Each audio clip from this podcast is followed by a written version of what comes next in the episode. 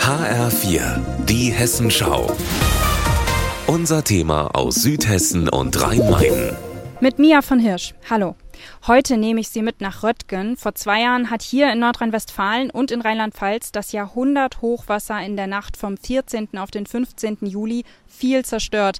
Ich begleite Volker Vollrath aus dem Odenwald. Er ist seit der Flut immer wieder hergefahren, um zu helfen. Auch heute wieder. Hallo. Schön, dass du da bist. Das Wiedersehen von Volker Vollrath und Susanne Quade ist richtig herzlich.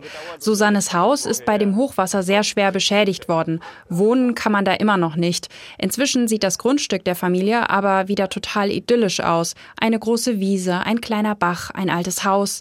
Seit zwei Monaten läuft der Wiederaufbau. Unterstützung bekommt sie größtenteils von Freiwilligen wie Volker Vollrath. Es ist auch nicht nur die Unterstützung, die hier vor Ort ist, wo die Leute anfassen oder ähm, die spenden, sondern auch tatsächlich die emotionale Unterstützung, den Halt, den die Helfer geben, um eben nicht das Gefühl zu haben, man ist komplett alleine. Für Volker Vollrath war dieser ehrenamtliche Einsatz auch eine Herausforderung, besonders am Anfang. Das, das ist mir eigentlich erst so im, im Fahren auf dem Rückweg bewusst geworden. Also es hat mich mehr emotional getroffen, als ich das je vorher äh, gedacht hätte, dass es mich treffen könnte. Es hat mich viele Tage gerührt, auch zu Hause. Ja, das sind auch durchaus äh, äh, Tränen geflossen.